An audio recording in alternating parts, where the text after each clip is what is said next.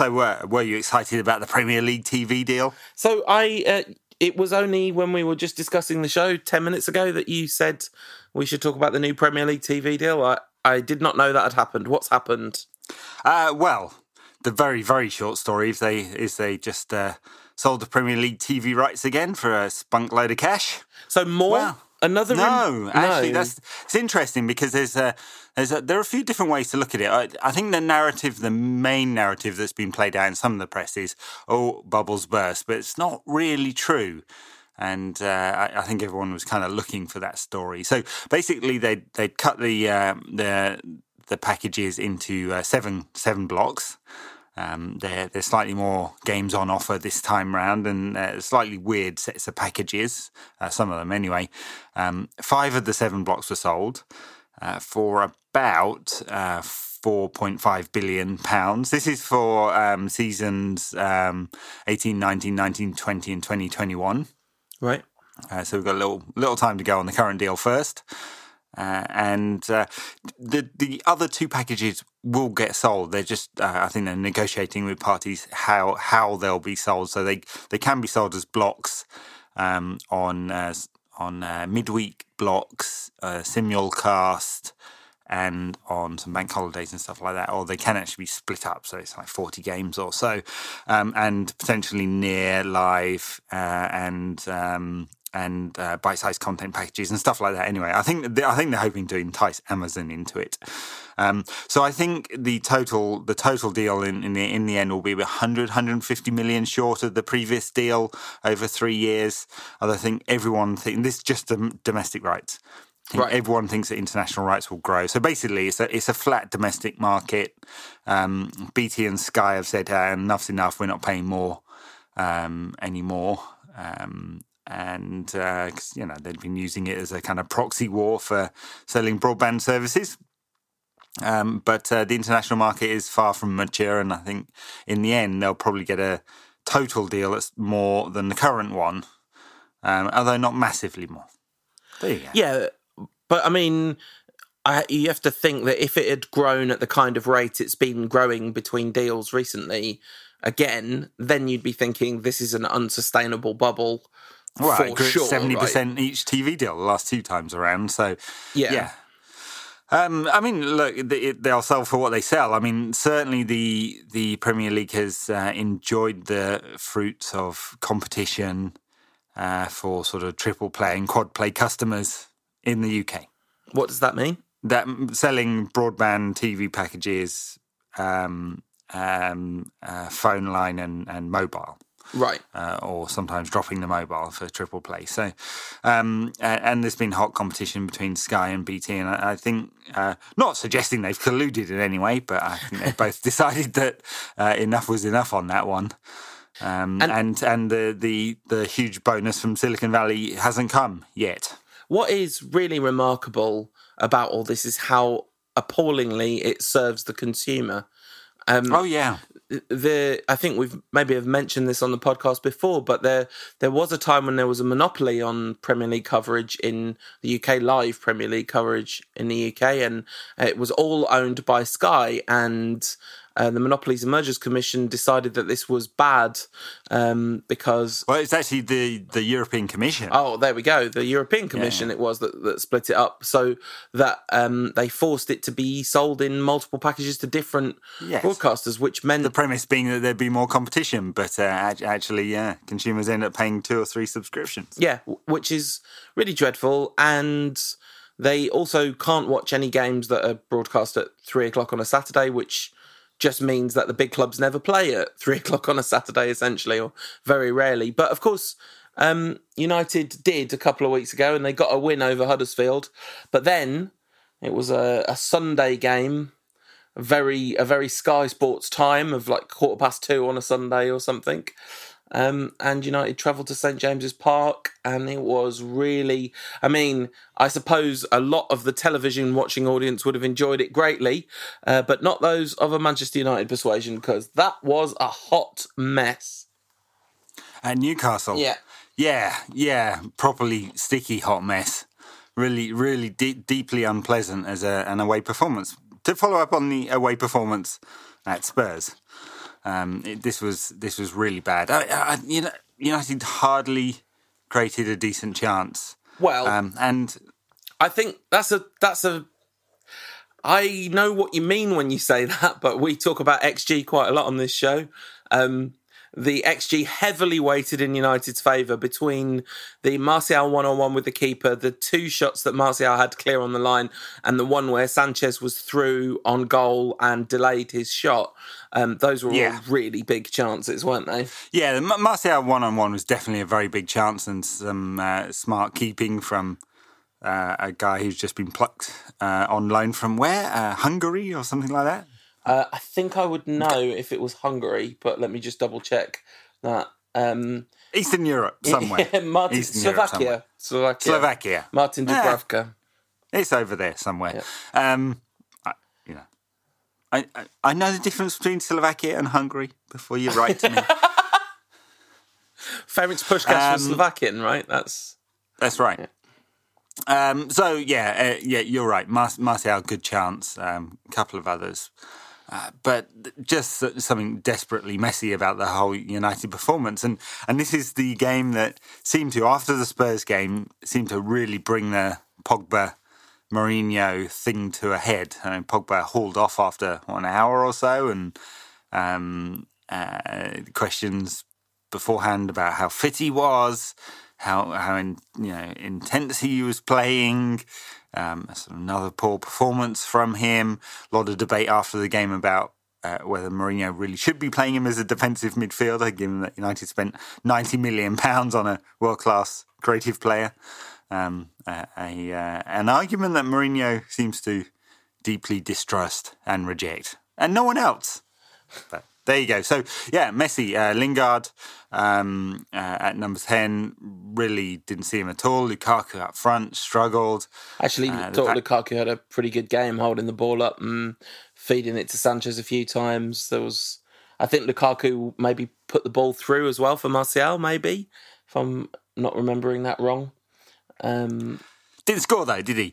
Um, which uh, is an important facet. Did he? Did he have? game. Did he have a shot? What- oh yeah, there was there was a couple where he have a shot? Yeah, he had that one where he scuffed a kind of half chance that went out. What it went maybe even went out for a throw in. To be honest, he really like air shot one. But basically, he had an incredibly thankless task and did almost everything that was asked for, of him. I thought in that game. I think of all the players to single out for criticism, he's he's basically immune from it.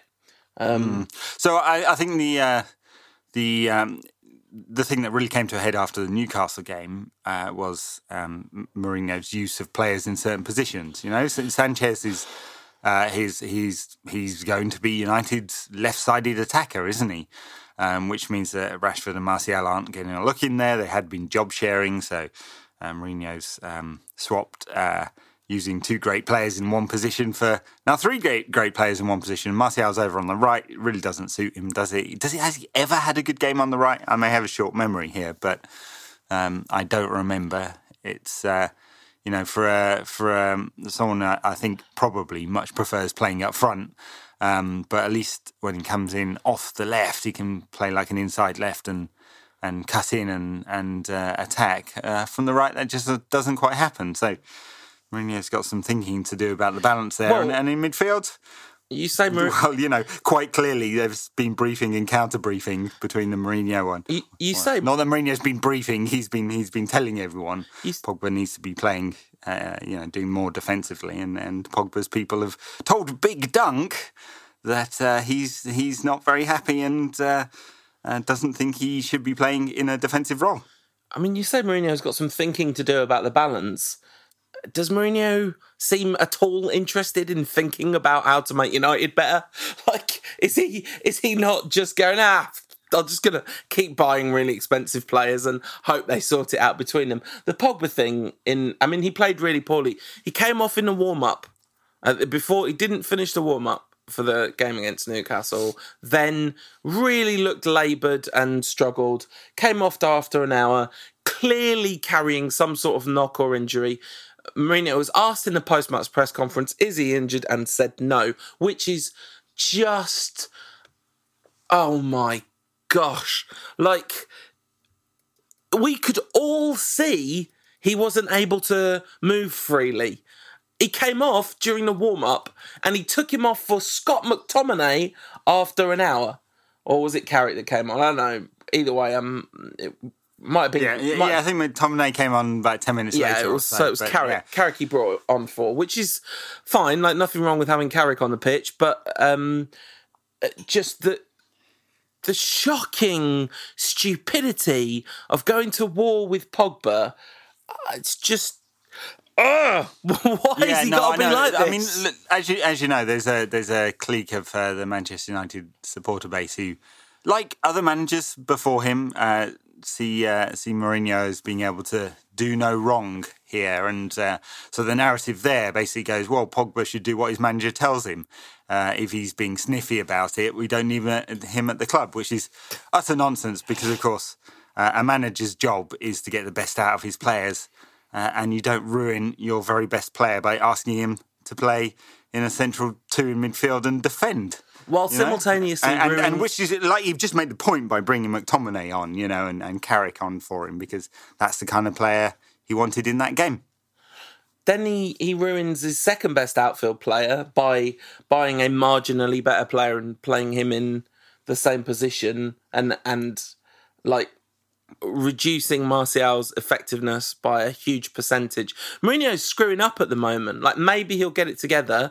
Maybe maybe it's part of a grand plan, or maybe he's in a bit of a lull and he'll he'll get it together. But he's um he's dropping the ball. Like if you asked me who would I rather won the war between Mourinho and Pogba for the sake of United's future in the next sort of two or three years, it's easily Pogba. It, Oh yeah, it's not even yeah, close. Yeah. No, I, I mean, if it is, you know, less uh, hyperbolic, but if it was a case, well, more hyperbolic, sorry, but if it was a case of Mourinho versus Pogba, one stays and one goes, it's Pogba for me every single time. I I'm not even gonna, my heart isn't gonna beat twice before I make that decision. It's easy. No, yeah. It's so easy. You know, you've got a uh, a world class midfielder who is being restricted by a system that doesn't make any sense for the type of players United have got at the club.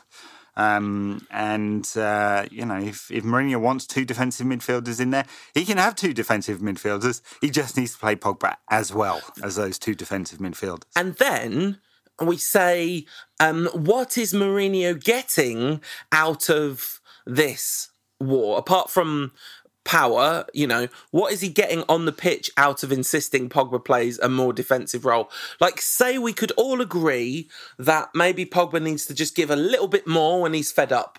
Like maybe maybe we could all agree that for the sake of professionalism, the money's on, etc., etc.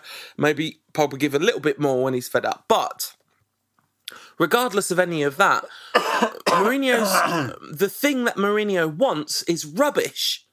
Like that's that's the thing at the moment. The system that Mourinho seems to want. Like if you think about the early games of the season where United were, you know, 4 0 FC in effect, um, Pogba was playing in a two for most of that. Matic was holding. There were lots of games against smaller sides where this is not a problem. Um, Matic holds, Pogba goes. This is, you know, that's the thing.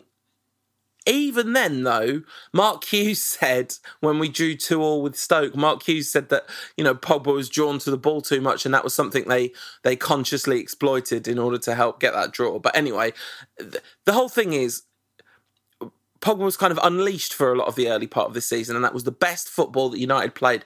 Whenever we looked in trouble, whenever we were struggling to break down teams, Pogba was so often the one who came up with the moment of magic. And and a team with Pogba, Martial, Lukaku, Sanchez, Rashford, um, Mata in it. Like you've you've got to get a balance right between those players, which is no mean feat. But then you could say, well, uh, you know, anyway, you've got to get the balance right between all those players. Um, but trying to shackle Pogba into a midfield two, it's just pointless. It's pointless. Well, he had one touch in the Newcastle box, and uh, you know, and and he's uh, you wouldn't expect him to have twenty. Of course, he's not the forward, um, but once. Uh, and that's just not enough. He's United's principal creative player coming from midfield, you know. And um, I, I think on the balance of all the arguments, one being free Pogba up, to give his absolute best for United because when Pogba plays well, United play well, uh, versus uh, the player should just do what he's told because the manager said so. I think it's weighted heavily in the former on this one, you know? Yeah. Um, and unless Mourinho wants to buy other players uh, to play this 4 2 3 1 system that he really wants, um, uh, and and do that, you know, he's just not going to get out the best out of this this group. It, it's obvious he can he can play Matic and Herrera or another or McTominay if he prefers McTominay, um, and Pogba, free Pogba up and play Sanchez and Martial or Rashford and Lukaku. Right, he's going to sacrifice Lingard, but. Um, that's in order to, to to get the best out of Pogba. I think that's a fair trade in, in, talking of dishonest things, fundamentally dishonest things that Mourinho said after that game, he said Newcastle were had come to get a point when they basically attacked from the word go, and in spite of uh, getting a lead, was it early in the second half? Was it where the goal went in? Yeah, sort of midway through the second half, they scored. Still had uh, only three fewer shots than United, um, so I'm not sure it really stacks up that they were uh, they were there to get just to get a point. Um, no, they didn't have a lot of possession. No, but you know that, that's how Newcastle have played in a few big games this season.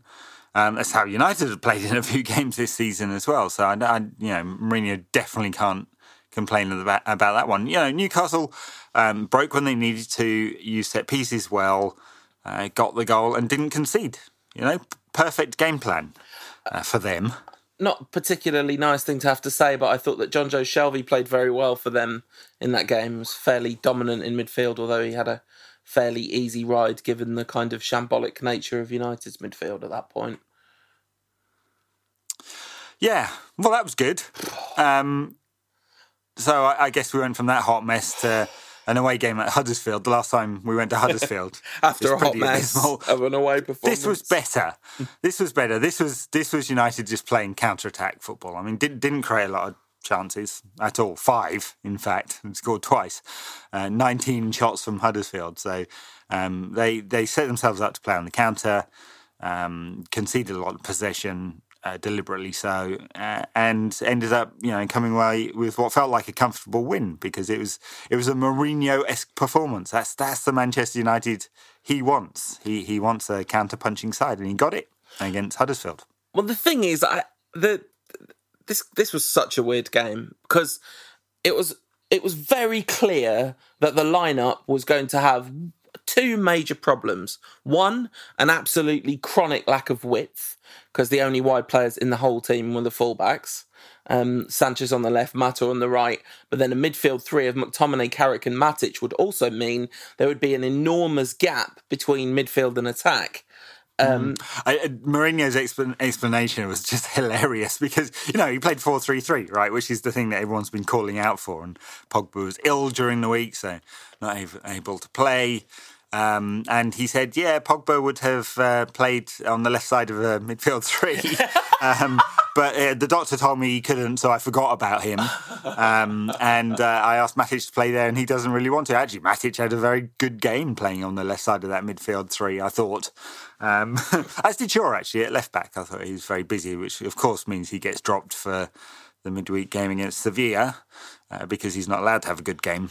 Luke Shaw. I mean, I, I, um, I thought actually I didn't. I thought he he was busy and he did a lot, but I'm not sure I would describe that as a particularly great performance. I thought he did lose his man a few times, and I mean he was under a lot of pressure. And Alexis kept kind of calling to get people to press a bit higher up the pitch, and I think Shaw was caught in two minds a lot because Huddersfield were really kind of pushing especially in the first half after the goal, they were pushing their, their right sided attacker right up on Shaw.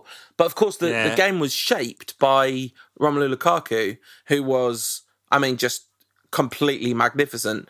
Both of his goals, genuinely superb strikers' goals, I thought.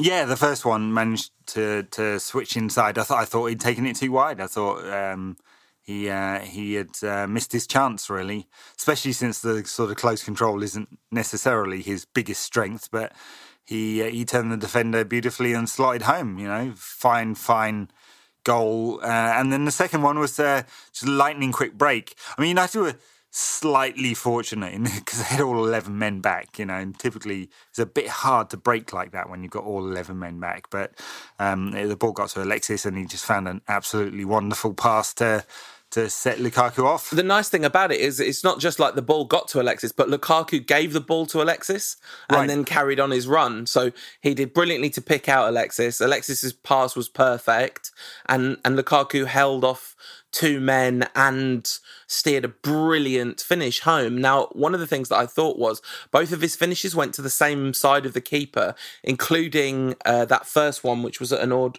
odd angle. And given that the one thing that we know about Lukaku is that he's extremely studious, I wonder whether he'd seen a weakness in that keeper's diving to that side and uh, deliberately. I mean, either one he could have gone the other way. Although the second one it was kind of natural to put it in that side, but the first one it was quite an unnatural move to put it in that side. It was interesting. I thought. Yeah, um, uh, it's uh, it's interesting that Mourinho experimented with that four three three. So United got a couple of lost lost two times. So away at Huddersfield now, where we'd lost before, um, and away at Everton, where United were really good, mm-hmm. and Pogba possibly his best performance of the season. Um, each time it's paid off, hasn't it? You know, the the the risk with their four three three is, um, you know, United have got the perfect forwards for it because they've got kind of sort of outside inside forwards in in Rashford, Martial, Sanchez, and Mata. Everyone's going to be comfortable there, um, and uh, and a focal point in Lukaku. Um, the risk is that that fullback's hardly United's strength. You know, theoretically young Valencia, Shaw can all play that sort of attacking fullback role, which is what you really need in that system. Although, you know, that's theoretically. I'm not sure they have all put in those kind of performances this season. No. Um, I, I mean, I think I think the result and the fact that Lukaku scored early could easily. I mean, what the United had put on their own Twitter account was deservedly through to the next round, and I think on the balance of the total performance, that's probably fair. We were, I thought, pretty good in the second half controlled the game really nicely. But in the first half, we were just shambolic. And if we didn't have yeah, that second half lead, was very controlled. Yeah, first half was a mess. Yeah, yeah. Um, I mean, obviously got the goal early. Yeah. Um, but but Huddersfield created a lot of chances in that in that first half. Now, one of the things that we've always sort of done on this show, and it's not like we did it even on purpose. I think it's just that you and I both agree that the way coverage of games is generally covered on television and even in print is very frustrating because referees' decisions get an inordinate amount of attention, particularly on television punditry. So we we try to, um, generally speaking, we'll touch on it, but it's never going to be the focus of our coverage of a game. But of course, this game was historic in a United context because it's the first time VAR, VAR has been used in a in a Man United game, and uh, wow, wow, yeah. wow. Uh, I don't even know if we've ever really had a serious conversation about the pros and cons of, of the concept in general, but this no, was I mean, shocking and, and execution. Conceptually, I'm I'm I'm well in favour. I mean, it works very well in say cricket and tennis, which I watch a lot of. Um, but for different reasons, you know, in, in tennis you have a whole bunch of static cameras, uh, and and because of the nature of tennis and because of the nature of the static camera, you can get millimeter accuracy on a ball going 150 miles an hour, right? Um, and in cricket, it there's only two variables the man and the wickets mm-hmm. and the ball. So three variables. So much much easier. In football I, am not convinced that it is that easy. They don't have the camera set up to do it. So basically it's it's an actual human referee uh, reviewing about four angles on any incident um, and um, I don't think in this case he had a camera right in line. So the camera's forward of Mata. Um, every, everyone seems to think, oh, it's the right call because the the line when when they've actually got a straight line on the TV. Because uh, first one was clearly drawn by a four year old. Um, uh, shows Mata's knees about um, um, uh, you know, what two inches off or something like that. And it maybe it was, maybe it was. I'm not. I'm not trying to make a kind of partisan point about we were robbed or something like that. But um, you know, I think it's very, very hard, even with those replay cameras, when you're having to deal with perspective, yeah, and the parallax uh, to actually make that call. So you have to make sure because I, I've watched this. The frame before Mata is clearly on and and Young's foot is on the ball.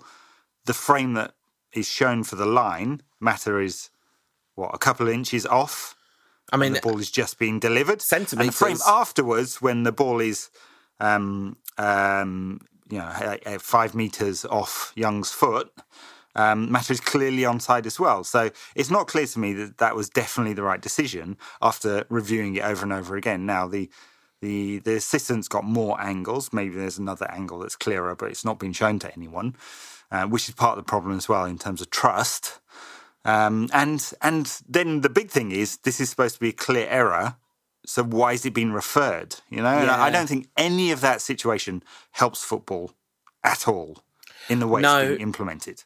it's it's a it's such a strange one, isn't it? Because um, so first of all, it was just a catalogue of errors. I think this was broadcast. The pictures are broadcast. The same pictures are broadcast everywhere in the world, aren't they? The domestic broadcaster broadcast the same images everywhere. So everyone that's seen this game everywhere in the world would have seen a replay with the crazy wobbly lines on it.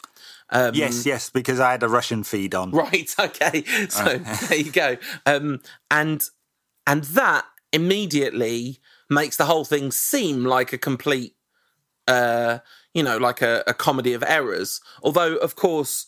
That's just presentation. That, that's just ultimately, it's just a distraction. That was an error in the feed that was relayed to the broadcasters, apparently, rather than an error that was uh, experienced in the referee's hut in Heathrow Airport um, which I mean, it's not in Heathrow Airport; it's just in Heathrow. I just Yeah, no, and, and that's fine. You know, it, it's just uh, it, it just people lose confidence when that kind of thing happens, and confidence is really important for this to to work. And I'm a you know, I'm a techno optimist, so I think in the end this will they'll get this right, and it will benefit the game. I just think in areas that you know, offside is yes, no, it is binary. Um, but unless you can make a for certain binary decision, if it's still a human looking at it, trying to make a judgment in something like that, where they're having to adjust for perspective, which I can do on the computer, right? I can adjust it and it doesn't look offside. So um, th- then I'm not sure it's we're getting anywhere, right? We're stopping the game for two minutes. We're uh, what did Wenger say? Ruining the emotion. and and You know? the thing about this decision. Okay, so this is a United goal. It's a Juan Mata goal. Obviously, I can't discuss this in any way and be considered truly impartial.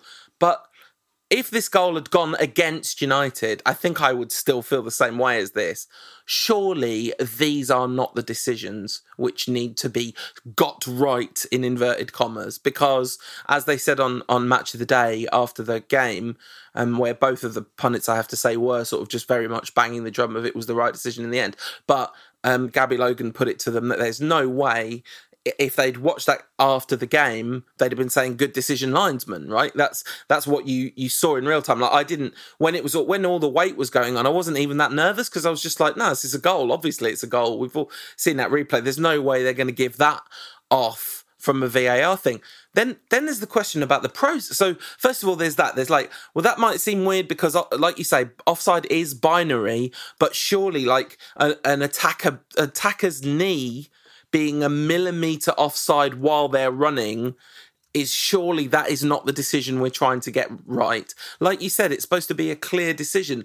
And and this was not a decision that apparently either the linesman or the referee referred to VAR this was something that VAR flagged up from their end to say we want to have a look at this. This this might be a decision we want to have a look at which is it's just ri- it's ridiculous that that should happen on a which is not the decision like protocol that. that's been agreed. So, you know, this isn't written into the rules anywhere. So this is just what they've agreed.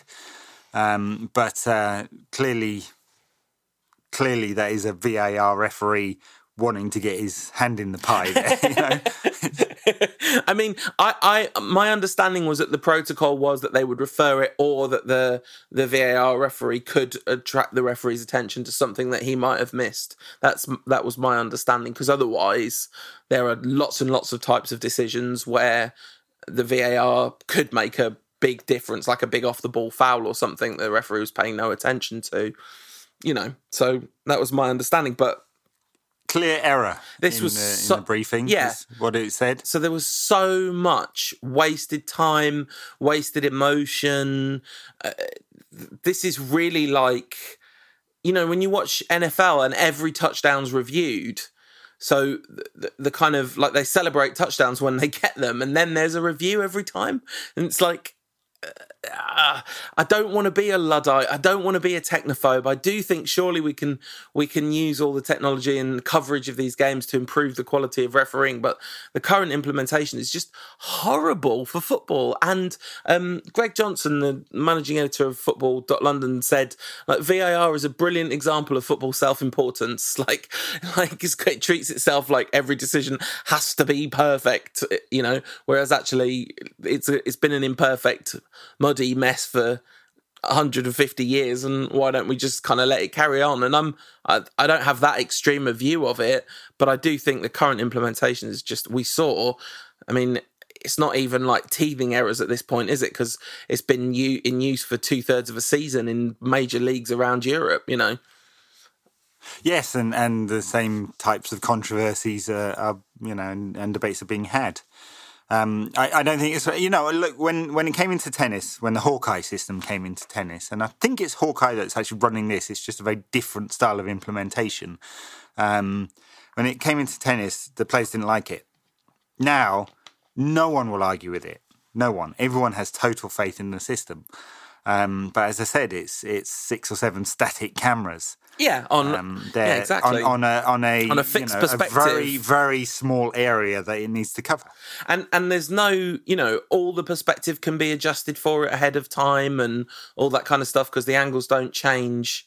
Um, but in football, the point, the exact point at which the ball will have been played from and to, will mean that the cameras will always be in different places, and unless you're doing kind of bullet time cameras around the whole width of stadiums, which, by the way, that could be super cool. But you know, yeah. Anyway, um, don't like the implementation as it is, but I have faith at some point. There. Well, I have faith in technology. Not sure I have faith in the FA.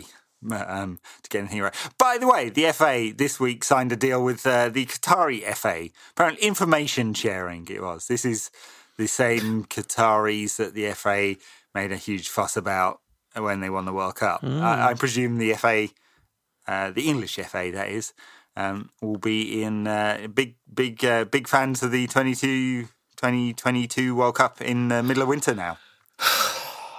Shows what money will do for you, hey? Yeah. Um, money will get you through the fifth round of the FA Cup into the quarterfinals. Home draw against Brighton and Hove Albion. Good news for uh, United's money men. Um, uh, bad news for season ticket holders, maybe, but good news uh, in terms of chances of progression to Wembley because that is it's not like a foregone conclusion by any means. There's no game at the moment that feels like a foregone conclusion, but that's a pretty favourable draw at this stage, isn't it? Yes, at this stage, yeah. Although, given the way the other draws were made, quite likely that United will get one of City Chelsea or Spurs in that semi. yes, but you know. if Spurs get through their replay against Rochdale, of course. They're making heavy weather of it. Newport replay, Rochdale replay. Uh, yeah, I, uh, I, uh, I was uh, on the motorway uh, today, listening to the Spurs game. I have to say, the Rochdale fans, all ten thousand of them, made a, a an excellent uh, atmosphere, and they got their ninety fourth minute equaliser, and I'm sure they enjoyed their moment. Yeah, and uh, that's they get to go to Wembley around early, don't they? That's a couple of rounds early. Uh, big things for Rochdale. Um, the the I guess so. Brighton and then one of the big boys in the semi-finals, and at that point, go from being really fed up that Jose Mourinho is Man United manager to being like, oh yes, Jose Mourinho is Man United manager. He's quite good at getting past big teams in semi-finals, isn't he? Uh, that's right. Yeah, I mean, you know, look, um, the the way United played at Huddersfield and and generally in cup competitions is is the Mourinho's preferred method style. If he has any kind of style, that's it, and uh, it's good for cup competitions. It's kind of suited. The FA Cup is definitely United's best opportunity at getting silverware this year. So uh, I hope we take it fairly seriously. Um, uh, one last word on that Huddersfield game. A player that's come in for a phenomenal amount of criticism this season, and rightly so. Thought uh, Mike, Big Mike Smalling had a good game. He's had a couple of decent games in amongst the absolute calamities. Um, Mike Smalling, the recorder. The recorder? Uh, oh, the. yeah, I can't claim credit for this. I don't know where it comes from, but uh, somebody described um, Chris Smalling as the flight recorder because he's always found where the wreckage is. Cruel, yeah. cruel, but fair. Yeah but fair. Um, yeah, no, he had a decent game, and, and Lindelof didn't look too bad either. No. Know, um, he he was a total mess last time at Huddersfield, but he was. Um, Mourinho like hmm. making him get over the trauma of it. It's uh, it's uh, what's the word? Exposure therapy, and uh, that's right. Yeah, normally it's planes and spiders, but exactly. Yeah. But Huddersfield it is for Victor Lindelof. Um, and talking of central defenders, uh, very, very lovely to see in the 90 whatever minute it was. Uh, Eric B back. Eric B is back. Um, uh, yeah, and very nice to see. Um, uh, what's the over under on him getting injured in the next two weeks or so? You got there before I could say it's been a long time. He shouldn't have left us without with Phil Jones to step to. Um, th- th- yeah, hopefully he's got he gets a run because he is United's best centre back by quite a long distance, isn't he? He is, yeah. I, I, I mean, look, I'm guessing that midfield is going to be the priority in the summer. Um, obviously, need a replacement for Fellaini, who seems to be off to Turkey. Uh, if Listen, reports are to be believed, Fellaini uh, maybe Fellaini has been off to Turkey for as long as I can remember. I will believe it when he's surrounded by thousands of people at an airport. That's the first time I'm going to believe it. That's right. Well, you know, let's assume he goes, and uh, and Herrera is stalling on a contract. Uh, uh, reports of interest from Milan. Carrick is retiring, uh, and obviously uh, Pogba's going to Real Madrid, so you know, might need three or four uh, midfielders in the summer. Oh no, it's funny because it's painful. Um, a word to mention the fact that Angel Gomes and Ethan Hamilton were yeah. on the bench. Hamilton apparently having impressed for the youth team and got his uh, got his squad. Yep, yep. Squad he, he has done. Uh, regular watchers of MUTV will will know that he's he's been pretty good this season. Um, Angel Gomes, we uh, uh, will have seen more of in the in the first team. Um, and uh, fully deserves to be in and around the squad. I think you know he's not he's not actually played huge amounts for the reserve team. Not that the reserves actually play that many games either, but um, you know he's he's a big talent, and uh, United feels like making a little point there. You know, managed to Mourinho after the game said, "Yes, it's uh, it's great for them, even if they don't get to play."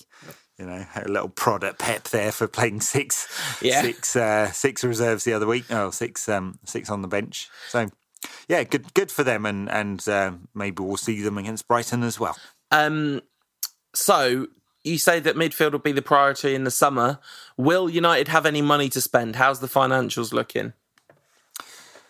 Yes, well, um, yeah, is the answer. Uh, United should have plenty of money to spend because the uh, the club uh, is in pretty good financial nick at the moment. So this is a it's not an annual um, uh, report, and I won't go into loads of length because there's really a very niche number of people who look forward to this. Um, but uh, so it's quarter, it's uh, it's second quarter. Uh, and uh, you know, so don't read too much into the sort of headline stuff. But 160 odd million, four percent growth year on year compared to last year's second quarter. There's a bit of lumpiness there in the in the commercial income and the matchday income because it's quarter on quarter, so you can kind of ignore all of that. Uh, guidance on revenue up to 575 to 585, so you know decent growth there. Um, EBITDA, so that's cash before you take the tax off and any special deductions, and I'll talk about that in a bit. Uh, to about 185, so very strong balance sheet for United. So, um, in other words, to very very long-winded way of saying yes lots of money in the bank. The, the um, um, should be able to spend uh, big in the summer. Any rantcast listener that's been listening to for five years or more will now be taking a drink if they're playing the drinking game because you said EBITDA that was a word that we used to hear a lot on this podcast but we don't anymore. That's right. Um, net debt at um, that's that's uh, total debt minus cash in the bank at uh, touch over three hundred twenty-five million um, gross um, 500 odd.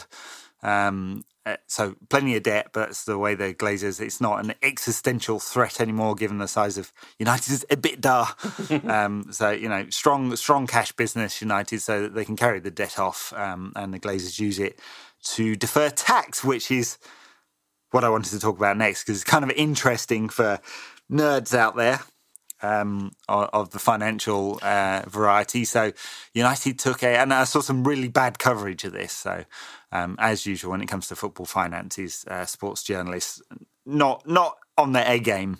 Um, so anyway, United deferred tax asset um, adjustment, special adjustment of uh, nearly fifty million pounds. Um, so um, this time last year, United had about 140 million um, uh, on the balance sheet as an asset. Um, and this is the way it works, right? So when you lose money, as United have done a lot in, in recent years because of the uh, massive, massive debt, you can write that off against future tax. Called a, def- and that's worth something. It's an asset on the balance sheet. It's called a deferred tax asset. And you got a very weird quirk happening because of the new Trump tax plan. Um, and so United, of course, listed on the New York Stock Exchange, registered in Grand Cayman. Not a tax dodge at all. Um, and um, because the Trump tax cut significantly reduced corporate tax rates uh, in the US, United's deferred tax asset is actually worth less. So there's a 50 million uh, pound adjustment on the balance sheet. It doesn't mean anything in terms of cash, uh, but it's kind of one of those weird quirks. So, in fact, although United will get more cash on the balance sheet later, right now they took a 50 million pound hit.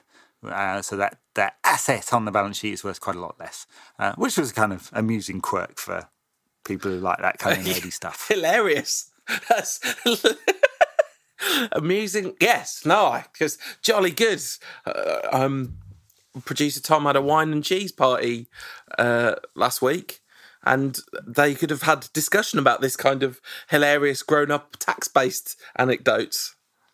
Yeah, um, and uh, anyway, so yeah, very strong position. Um, obviously, pretty stable uh, income out to twenty twenty one. Uh, the big variable there being how many games United play, so how successful United are, uh, and whether United are in the Champions League. Right. Um, but yeah, good position.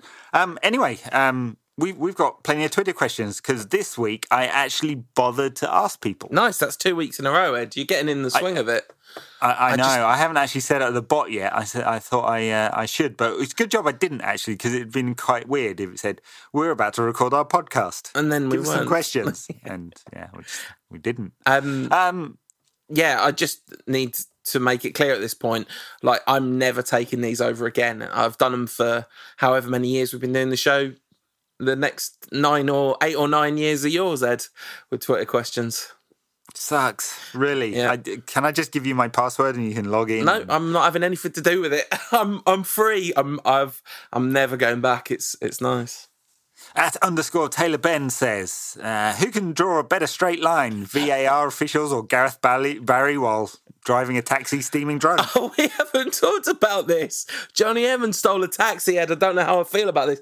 I don't know whether he's, he's got one... form though. He's a bad boy. He drinks and he turns into a menace. I don't know whether he's one of the top five central defenders in the world, but he was probably one of the top five central defenders in that taxi and at that moment.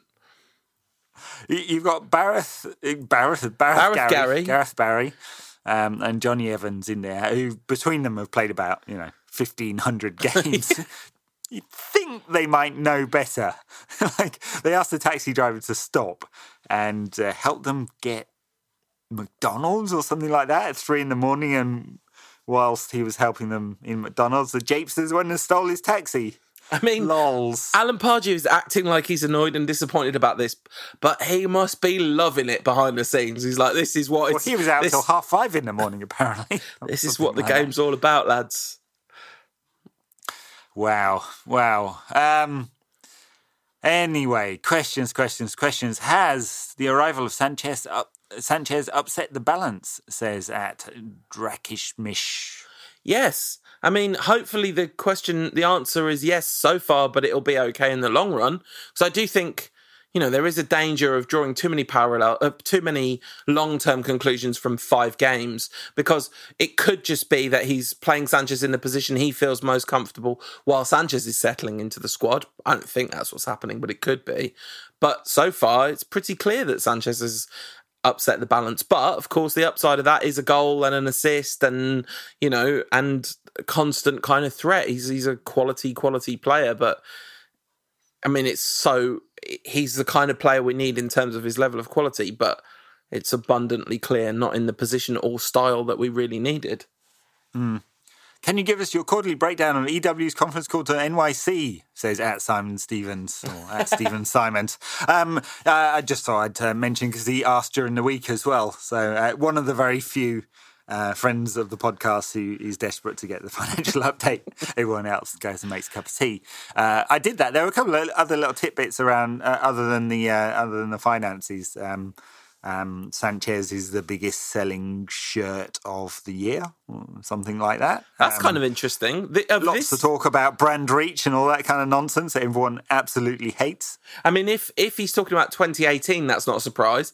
But if he's talking about the 17-18 season, I guess I'm maybe a little surprised that um, I guess Lukaku is probably the highest profile arrival in the summer, and you can easily understand why Sanchez's shirt would outsell Lukaku's. But yeah, uh, uh, Simon also says, um, "Is Scott McTominay a bit?" Or massively underrated, the next Darren Gibson or the next Darren Fletcher? Yeah, it's Ouch. really it's really unclear to me the answer to that question. I, I have been super impressed by. I, I, sound like a broken record at this point, but I've been super impressed by McTominay's ability to look like he belongs in first team football, but. Right, that boy has never seen a backwards pass he didn't like. Uh, like yeah, it's every no, no, time. Right. Very, very, very conservative with the ball. He's got to do more to be a United player, and I, th- I think you know he's he's getting the the sort of uh, the benefit of the doubt, isn't he? Because it's his first season um, uh, in in and around the first team squad. Mourinho said that he was he nearly left, and uh, who knows where he would have been playing. I think he was kind of intimating that he might have been playing in the championship or something like that. He still might end up playing in the championship. Um, uh, I think everyone's impressed with his composure but that's not going to be enough once he's got 20 games under his belt, is it?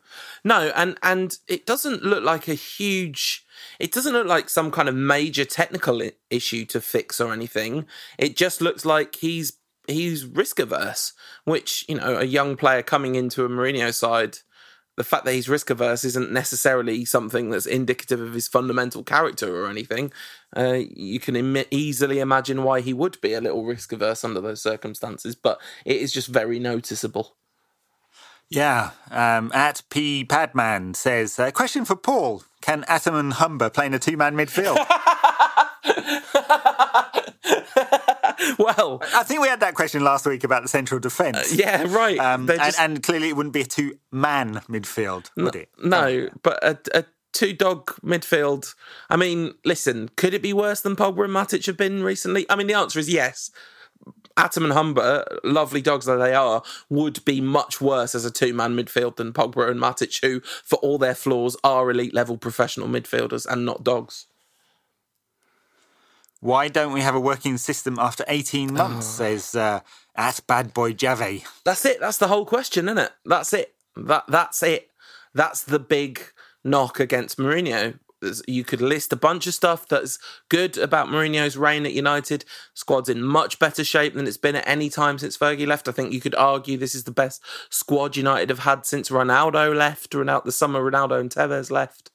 Um, in fact, I don't really think you could make a particularly good argument the other way. It's pretty obvious, I think, that it's that level of talent, but it's a total. I mean, it's just a shout. Like, it's. I don't understand how Mourinho isn't waking up every day going, oh my goodness, what am I doing with this opportunity? Yeah. Um, talking to Mourinho, uh, Ziad uh, at seven underscore EEAD uh, asks, uh, is Mourinho the man- manager next year if United fail to win anything this year? Probably, unless United finish sixth. Yeah, I mean, well, gosh, if we finish below Arsenal, then yeah.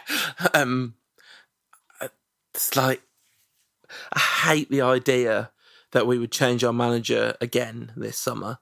Like, the it, it's what's worse, isn't it? It's it's Mourinho's failings or the continued instability. Another manager comes in, wants his players. Da, da, da, da. I mean, we are in a really dangerous cycle at that point, and unless we luck out and appoint a kind of visionary genius. Uh, who the fans and the board and the players will all give enough time and space to work their thing I don't know. I, I, I would. I'm very frustrated with Mourinho, but unlike you know either Moyes or Van Gaal, I certainly wouldn't be celebrating if Mourinho got sacked. Yeah, yeah. I mean, there's not, you know, unless unless they had uh, the word on the street that they were getting Poch or someone else. Although, you know, it's not as if Spurs are pulling up. You know, Spurs are fifth um, and inconsistent in their performances, as as uh, you can attest across Rochdale and Juve in the past week. So, um, you know, it's it's not obvious that he's going to do a better job. It might be less maddening. It might be less maddening, and there is there is something in that. anyway, um, I mean, uh, at this Frank point, Groton. You know, oh, go ahead. Sorry, Yeah. at this point, we could finish sixth and win nothing, or we could finish second and win the Champions League. You know, it's there's a long Yeah, way right. to go in this season, and neither Right. of those are impossible outcomes by any means. No, the Champions League we're going to have to park some massive buses, but yeah, yeah, could happen. Uh, Frank Grotens, uh, Frank underscore Grotens on Twitter says, uh, since it's NBA All Star Weekend, Mm-hmm. uh, what would a good slam dunk contest be? Uh, what would the equivalent be in football? Yeah, I mean, you could do sort of like freestyle competitions, like get Premier League footballers to kind of do the freestyle stuff that's so popular on YouTube and all that. I think that'd be the direct correlation to slam dunk contests. Um, maybe this. It's all that stuff they have on the training grounds where they score score Rabona and you know that kind of thing. yeah, For, uh, uh, Paul Scholes uh, hitting Rio on the ass when he's taking a piss sixty yards away, that kind of thing. Yeah, exactly. Um, and, and I think like crossbar challenge, things like that. That's that's all the kind of equivalents. There's there is no equivalent to a slam dunk in football. Um, I think it'd be like blasted shots from 30 yards would be the kind of aesthetic equivalent, even though even though in basketball there are there are long shots, long shots are kind of equivalent to like Cantona's goal against Sunderland. They're, they're equivalent to a chip or a lob, whereas a slam dunk has that sort of visceral uh, velocity that you associate with like a Yeboah off the bottom of the bar into the back of the net. Yeah. Stupid game anyway. It's only good for the last two minutes. Um, uh, as I often remind people, including uh, some extremely senior people at the NBA who I met in London recently. I mean, you say you remind them, but like that would imply that they knew that thing which isn't true beforehand. Well, then I've educated them in the futility of their sport. Uh, they did say I could uh, go courtside at the Knicks next time in New York, so you know I'll obviously have to take them up on that. um, I will be so cross the day that happens. Like, how is how out of the two of us do you get to do that first? Uh, yeah, it's not what you like; it's who you know. Apparently, um, uh, we don't know too much about Sevilla because United have never played them before. Although, you know, obviously we know lots about Sevilla because we've researched hard, and United will be playing Sevilla on Wednesday. So, um, Mohammed Butt, formerly of Squawker, currently features editor at Here is the City. Um, uh, long time La Liga. I think he was he he headed up Squawker's La Liga coverage before they all fell apart. Has sent me some interesting information about Sevilla. So, um, follow him on Twitter at Mohammed Butt. And uh, this is this is what he has to say. He says Sevilla are in superb form under their new boss Montella after basically sticking stinking up the joint, yet inexplicably picking up points in the first half of the season. They're That's right. they're amazing at home. He says the Ramon Sanchez Pizjuan probably has one of the best atmospheres in Spain. I think if United go looking for a classic Mourinho nil nil, I can see Sevilla stepping up the tempo in the second half and getting a goal to win. But ultimately, they're weak on counters, and if United play to their talent level, then this should be a win. It's just whether Mourinho can get out of his own way. But United should have too much quality for. Sevilla. He can't. I mean, um, it's going to be Pogba versus uh, Steven N'Zonzi in central midfield if, if Pogba's illness is um, not so bad. Yeah.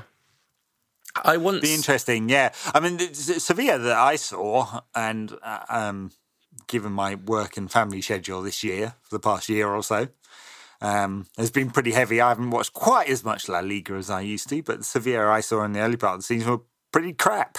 yeah. Um, but they have been moving up the table. now uh, fifth, just three points behind Real Madrid, who are in like, just Stinking up the show. Can we talk about it. how bad Madrid are this season instead? Well, we could, although they have just beaten PSG 3 1 in what was an extraordinarily enjoyable, if fundamentally morally bankrupt game of football. yes, yeah, yeah. I wasn't quite sure who to support in that one. You know, Franco's fascist lot or the Qatari soft PR stunt. I mean, Um, you know, I the must- human rights abusers versus the ex-human rights abusers. Sir L really terrible. Um, uh, but it was a heck of a game of football. Like we cannot ignore the fact that those those are two teams full of really good footballers, and Ronnie scored an absolutely blind. I mean, he was playing terribly, obviously. He scored a brilliant penalty and then one off his knee, which looked really spawny when you saw it in real time. And then when you see the replay, you realise no, this is just that Ronaldo is now you know, as he has been for so many years now, just one of the best poachers in the game because he he absolutely tried to steer the ball towards goal with his knee out, out of pure instinct, and it worked. You know. Yeah. Um, so anyway, back to Sevilla, um, who who you know they've won three on the trot now, a Copa del Rey game, couple in La Liga, and um, uh, you know they they they they're going to play this sort of four two three one system. Um, United will match up very well against them, and you know I'm going to expect the pattern of the game to be that United sit off and try and soak up pressure. And try and do something akin to uh, what the team just did at Huddersfield and play on the break. I mean, they've clearly got a problem with scoring goals, haven't they? They've scored 31 goals, which I think only like only four teams have scored fewer goals than them in the Liga this season, but they just don't concede that many either. Um, and apparently, like you said, and like Mo said, they've been um, they've been uh, doing much better recently, and you know this whole thing about like trying to predict this game, the the extent to which this just seems to be about which United turn up.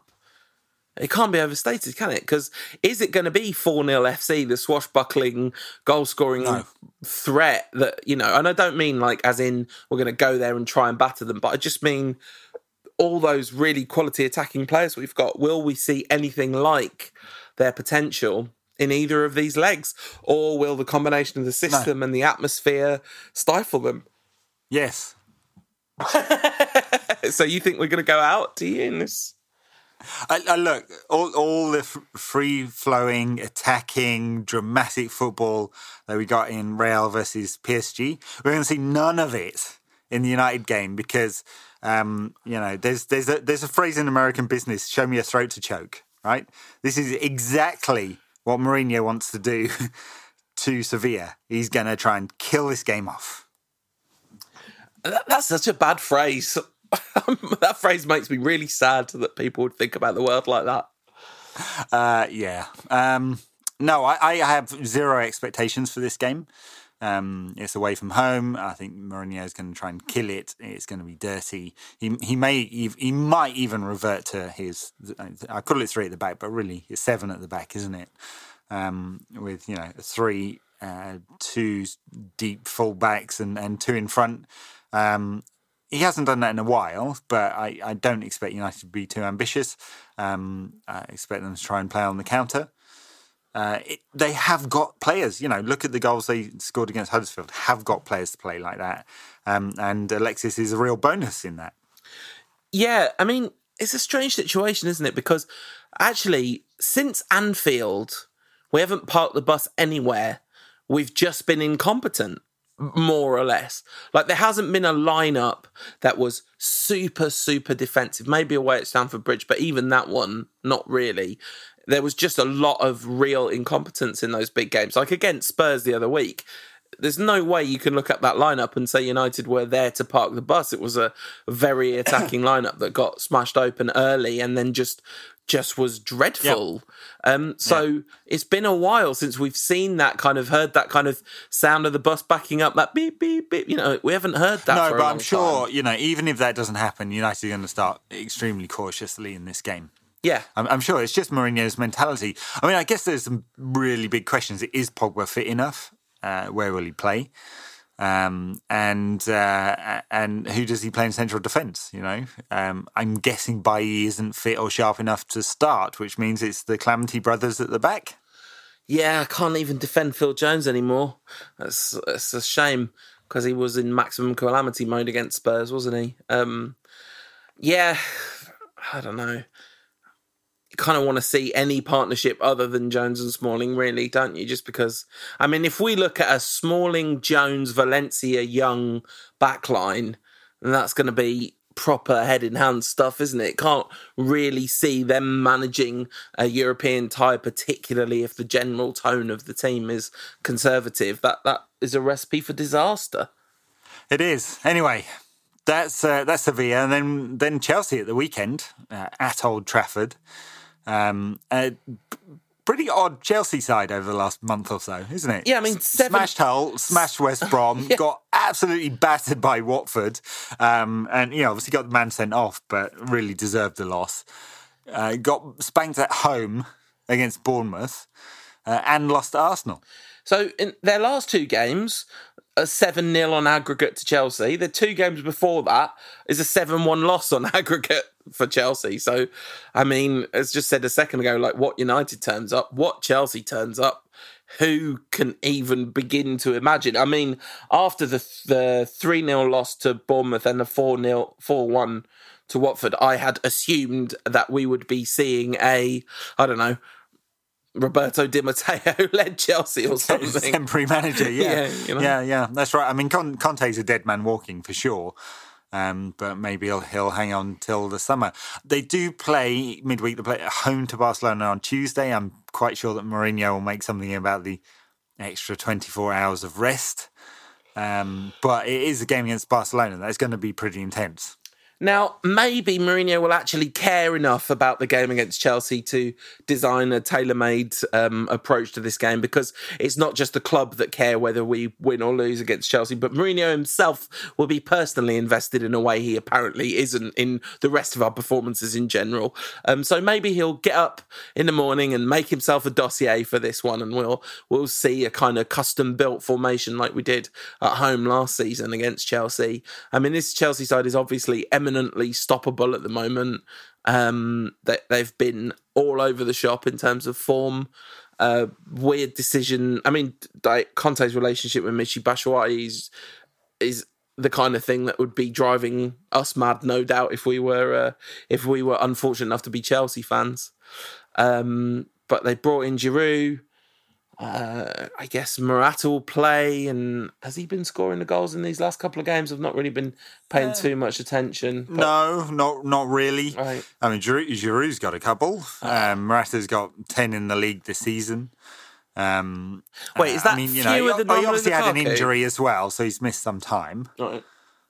So uh, uh yeah, actually, you know, it, it's a, it's a quirk of of uh, the way it's worked out, but. Um, um, uh, Lukaku has more goals uh, than Morata and Lacazette put together. He's played more games. yes. But, uh, yeah. Yes, I'm so happy with that fact, even though it doesn't mean anything really. But still, uh, the, the relative coverage over Morata and Lukaku was very frustrating um, in the summer. So I'm happy to see that Lukaku's got the edge in that one.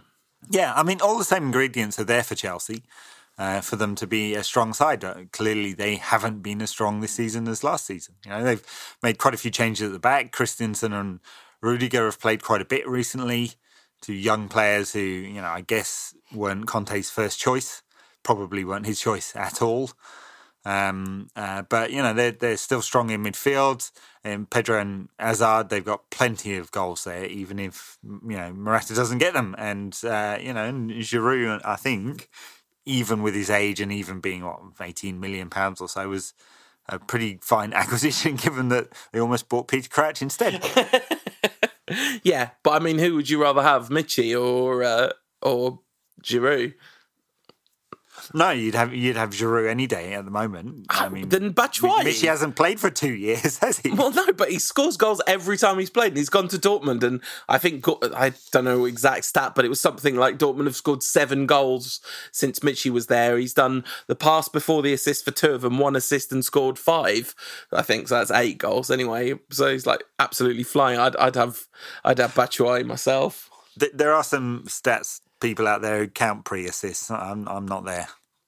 No, but you, he's clearly involved in the build-up, isn't he? At that point, anyway. Um, Batshuayi versus Giroud is not our problem, fortunately.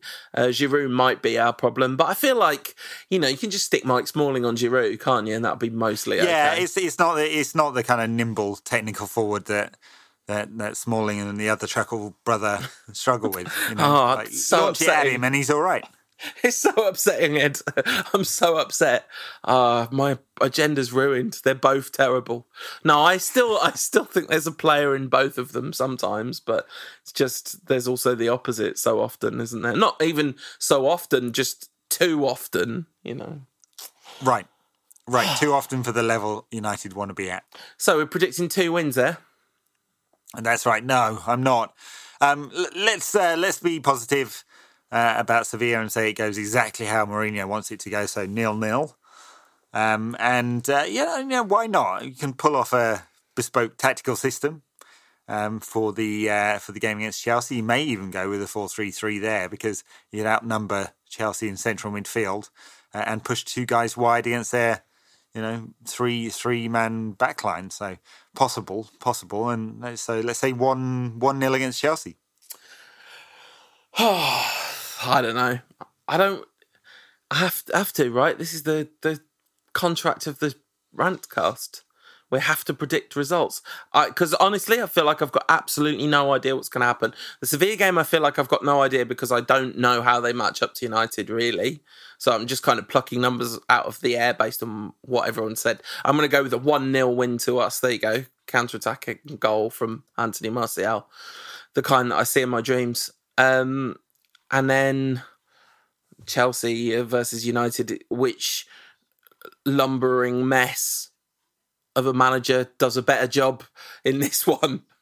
Which one of them wakes themselves up from their weird self imposed slumber and uh, actually brings their undoubtedly high levels of talent to bear on the outcome of this game? Nil nil. Who's going to win the verbals before the game? nil nil draw. Mourinho is Mourinho wins the verbals every time. He's in a different. Conte can't touch him for verbals. Like Mourinho's a stone cold verbal assassin because he's prepared to completely ignore the truth, except when it is an incredibly painful truth. In which case, he's fully prepared to exploit it. no, that's right. That's right. And uh, yeah, I mean, he was masterful in the last spat. Yeah. Uh, just yeah, yeah, positive, positive, bang, ruin the guy. Um, and, and I think it could, I think it could well have done. I'm sure Conte spends every morning checking that his hairline's okay. Uh, League Cup. And so in this order: Community Shield, verbals with Conte, League Cup, Europa League. That's that's Mourinho's best achievements at United so far. Very good. Well, our achievement is to record over an hour of this podcast nonsense this week, Yep. um, uh, including for your enjoyment Twitter questions. You see that, Paul? Yeah, well done. Asked It's good work. Yeah, it's good. It's good work. It's good work. The boring bit about financial stuff. That was great. Football. Yeah, I really enjoyed all that. And the, I mean, I have to say, it's a toss up between which is more boring at the moment, talking about the football or talking about the money. It's close. Um, so if you've got this far into the show, well done, and thank you for listening as always. Um, I hope you've enjoyed our slightly more miserablest than usual nonsense. Um, and we'll be back with another one of these after a glorious week where Mourinho proves that his haters with an 8 and a Z are all wrong and he still fully got it. And anyone that says he didn't is a great big treacherous idiot. It's gonna be funny when United lose twice, isn't it? yeah, Wow. yeah, it is. Yeah. All right. See you next week. Either way, we'll week. be here to dissect it all. The Rantcast is brought to you ad free um, because we are lucky enough to be supported by people who back us over at patreon.com slash rantcast. And um, if you pay more than five us dollars plus vat per month you'll get access to a little bonus at the end of every week. This week me and ed talked about the winter olympics. Behind normal humanity is so you know stick some dude who'd run 20 seconds in the 100 and you, you know you go oh wow you know that person who was last is actually absolutely amazing. But in the winter sports they die at all of them even the curling